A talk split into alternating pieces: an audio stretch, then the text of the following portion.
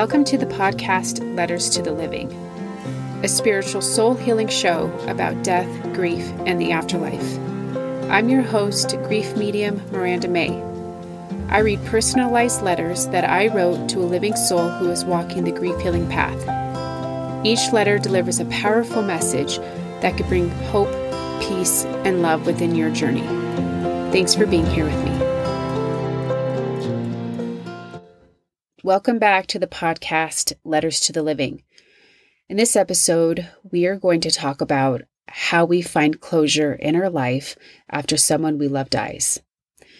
It took me a few weeks to gather my thoughts and my words because there's a lot to discuss about today's topic.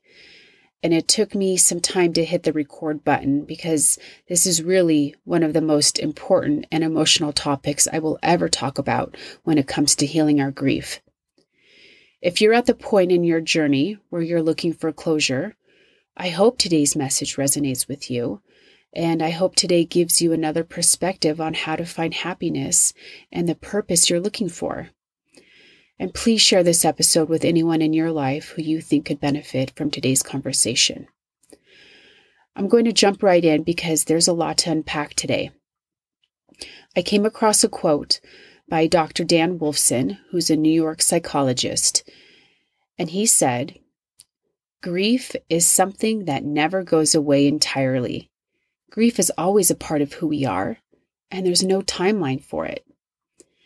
If I read that quote maybe, say, four years ago, I would absolutely agree that grief would always be a part of me. I would definitely say that grief would always be a part of us in our story. After my husband Lance died, I carried grief in my back pocket for 10 years.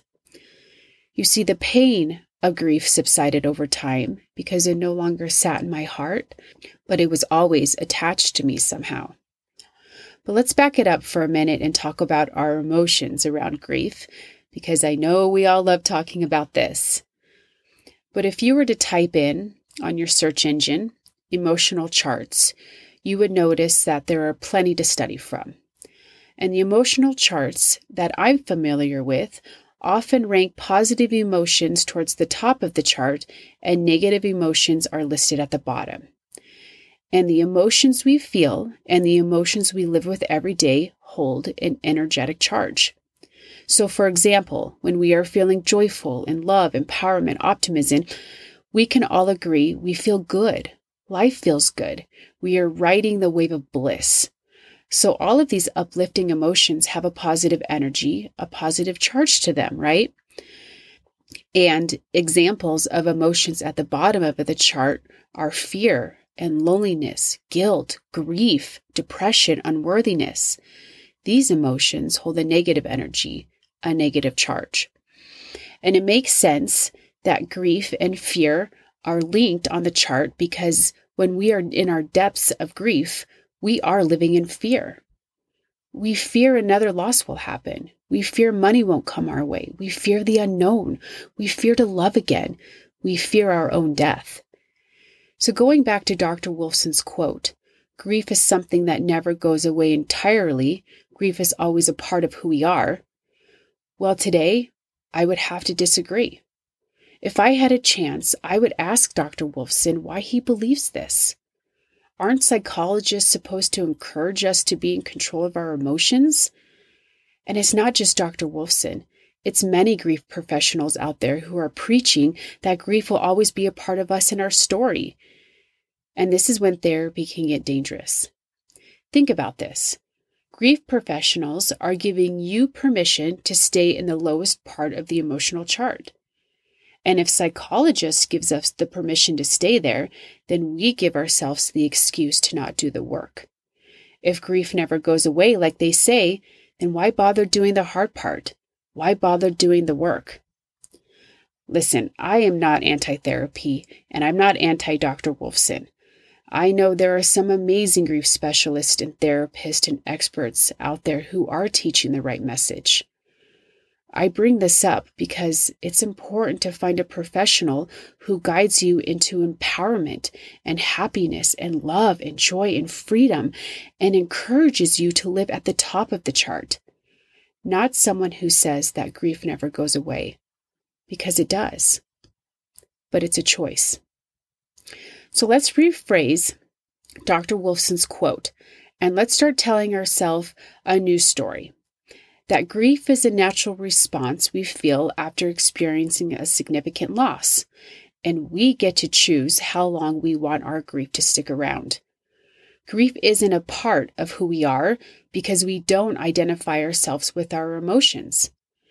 It's the experience that will always be a part of us, not grief. And we get to decide our timeline and how we want to heal. If we want to find joy and peace and love early on, then we need to find that path and go live it. So we go searching for the new us. We go searching for that path of happiness. I know I did. I was on a mission to find my new purpose, and I bought every self help book along the way because I was certain that books had all the answers. And some of them did.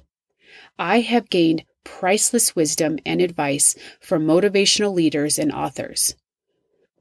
But the frustrating part was after all the books I read, all the courses I took, all the videos I watched, all the seminars I attended, my life seemed to be in the same place.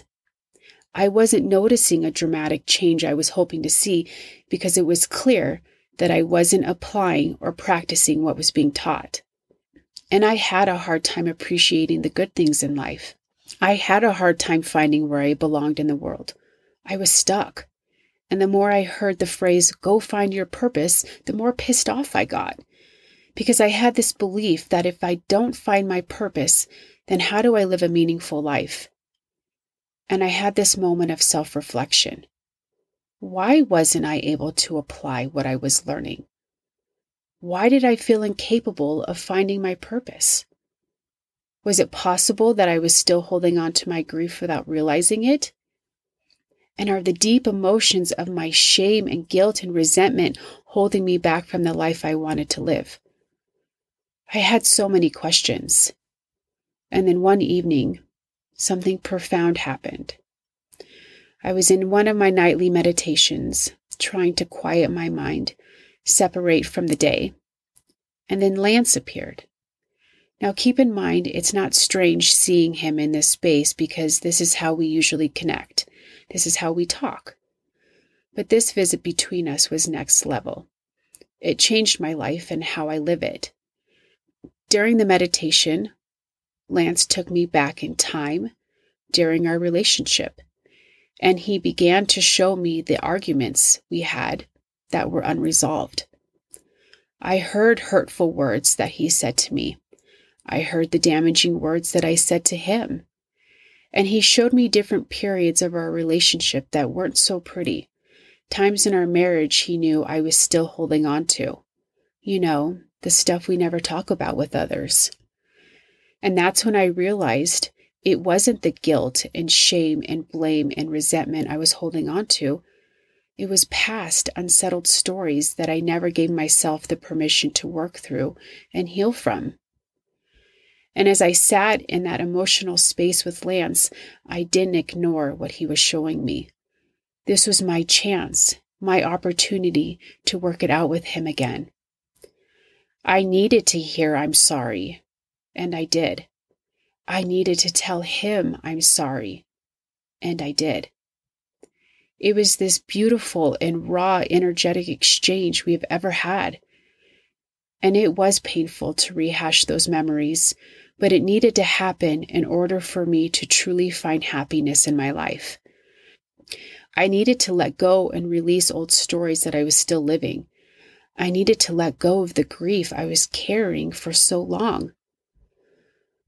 When Lance showed up in my meditation, I feel that was one of the best gifts he's ever given me. And it was the best gift I gave myself because that was when I decided to heal that part of my life. It was that moment when I found closure. That was the moment when our relationship changed. We began to build this new foundation based on a new type of love and a new type of trust for one another.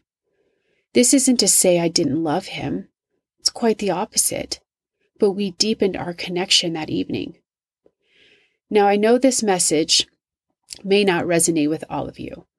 So, for example, when my grandma passed away, there wasn't anything complicated that needed to be resolved between us. So I do understand not everyone will feel the need to heal any open ended conversations. But when my grandma did pass unexpectedly, I still needed to find peace and closure after her departure. She was someone special in my life who I love very much. And with this loss, I learned that the same exercise I did with Lance brought the same closure I needed with my grandma's death. The conversations were different, but the healing was the same. I needed to tell my grandma how much I love and appreciated her. I needed to tell her thank you. So I did. And that brought the closure I needed to continue to move forward. So it's really up to you and how you want your conversations to go with your loved ones. There's no right or wrong way to do it. Maybe you start small and tell them how much you love them and how much you miss them and then as you get more comfortable building this connection with them, you progress into deeper conversations and you talk about the things you wish you could say if you had one more chance. If you are someone who is desperately needing to work through unresolved issues with your person, I feel it's important to say that you're not alone. There are many, many, many of us who have to work through this part. And you don't need to practice meditation to do this because your loved ones who have passed away are right next to you. They can hear your thoughts, they know what you're saying. And this is the space where you'll find immense healing. This is when you begin to start creating a new type of relationship with them. You see, your relationship does not end when they take their last breath. But you have to be willing to have those conversations if you want to continue to learn and grow and heal. Yes, it will be emotional and it may feel difficult to create that space between you and your person, but I encourage you to try. And I encourage you to be easy on yourself. And over time, as you strengthen your new bond with them, you begin to find this new sense of purpose and do you know what finding your purpose is really about? It's about finding happiness. Grief doesn't always have to be a part of you, but sometimes you have to dig deeper than what feels comfortable in order to detach the grief that lingers. Perhaps this is what Dr. Wolfson wanted to say. And as I continued to learn about my grief and walk this path, it became clear that it is my choice as to what emotions I hold on to. It is my choice if I wanted grief to always be a part of me and my story. And the most important part I learned is that it was more painful holding on to my grief than it was working through it. I promise you, it's not as scary as it seems. And if you're willing to take that leap, you will turn a massive corner in your healing journey. And that's when you find the closure you need, the closure you deserve. Thank you, everyone, and please stay tuned. I'm about to read a letter I wrote to a young widow. I met this lovely woman in 2009, just a few months after Lance passed, and her story is one I'll never forget. She and her husband were fighting and when he left the house to go get some space, he rolled his car and did not survive. I know she is not the only one who's experienced this. So, this letter is for everyone who is working through the unsaid words that you weren't able to say. This letter is for everyone who wishes they had one more chance to hear and to say, I'm sorry, I love you.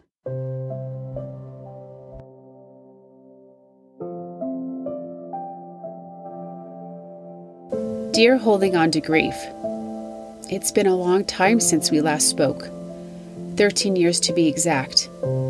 It almost feels like it was yesterday, but it also feels like it was a past life when we met at that coffee shop. You were the first person I knew who understood what it was like to lose their husband. We were both too young to be titled a widow, but I was grateful to have met you. And I want to take this opportunity to thank you for being there in my darkest moments. I remember when we were talking that I shared my story first, and I shared all the details about Lance's accident. And then you shared your story. You reluctantly opened up and told me that before your husband died, you two were fighting. And when he left the house in a disturbed rage, that was it. It was over. He was in a fatal car accident, leaving you with a different type of emptiness that I could never understand. I remember being at a loss for words, not knowing how to console you. As I write this letter, I get emotional thinking about your experience and not having the closure or at least the opportunity to tell him what you wanted to. I didn't know what to say to you 13 years ago when you were so vulnerable with me, but today I do. Today I want to tell you that you're not alone. There are many of us who have to work through the unsaid I love yous and the unsaid I'm sorries after our loved one dies.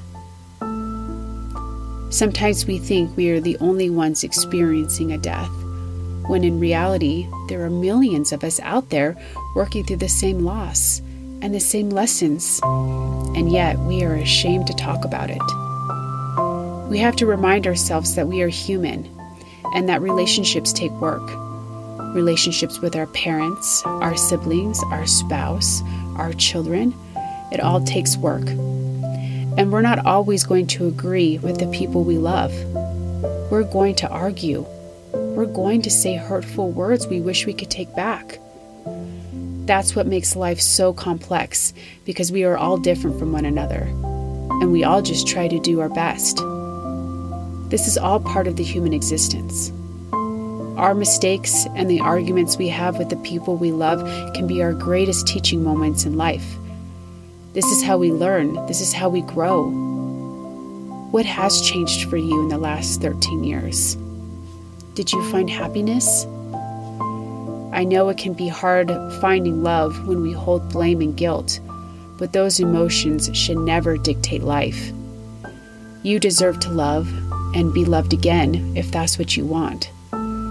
As you're walking your own grief healing path, I hope you gave yourself the time and space to work through any unresolved issues or unsettled emotions you carried when he died. And if you haven't, then it's never too late. You can find the closure and the forgiveness you need, but you have to be willing to have the conversation with him. And if you close your eyes, take a few deep breaths, and silence the distractions around you, I know you'll be able to hear him say, I'm sorry, I love you. Our grief doesn't have to be attached to our story. Words we once said in the past doesn't have to be attached to our story. His death, that experience, and what you learned, you'll never forget, but the grief can go away whenever you choose. If you're still holding on to your grief, then it's time to let it go. If you're still holding on to unsaid words, then it's time to say them with love and truth. Grief is dead weight you don't want to carry forever. It's time to free yourself because there's so much to see, so much to do, so much to live for. And He wants that for you too. I'll never forget you. I hope all is well in your world, and I hope you are living a happy life because you deserve it. With love, Grief Medium, Miranda May.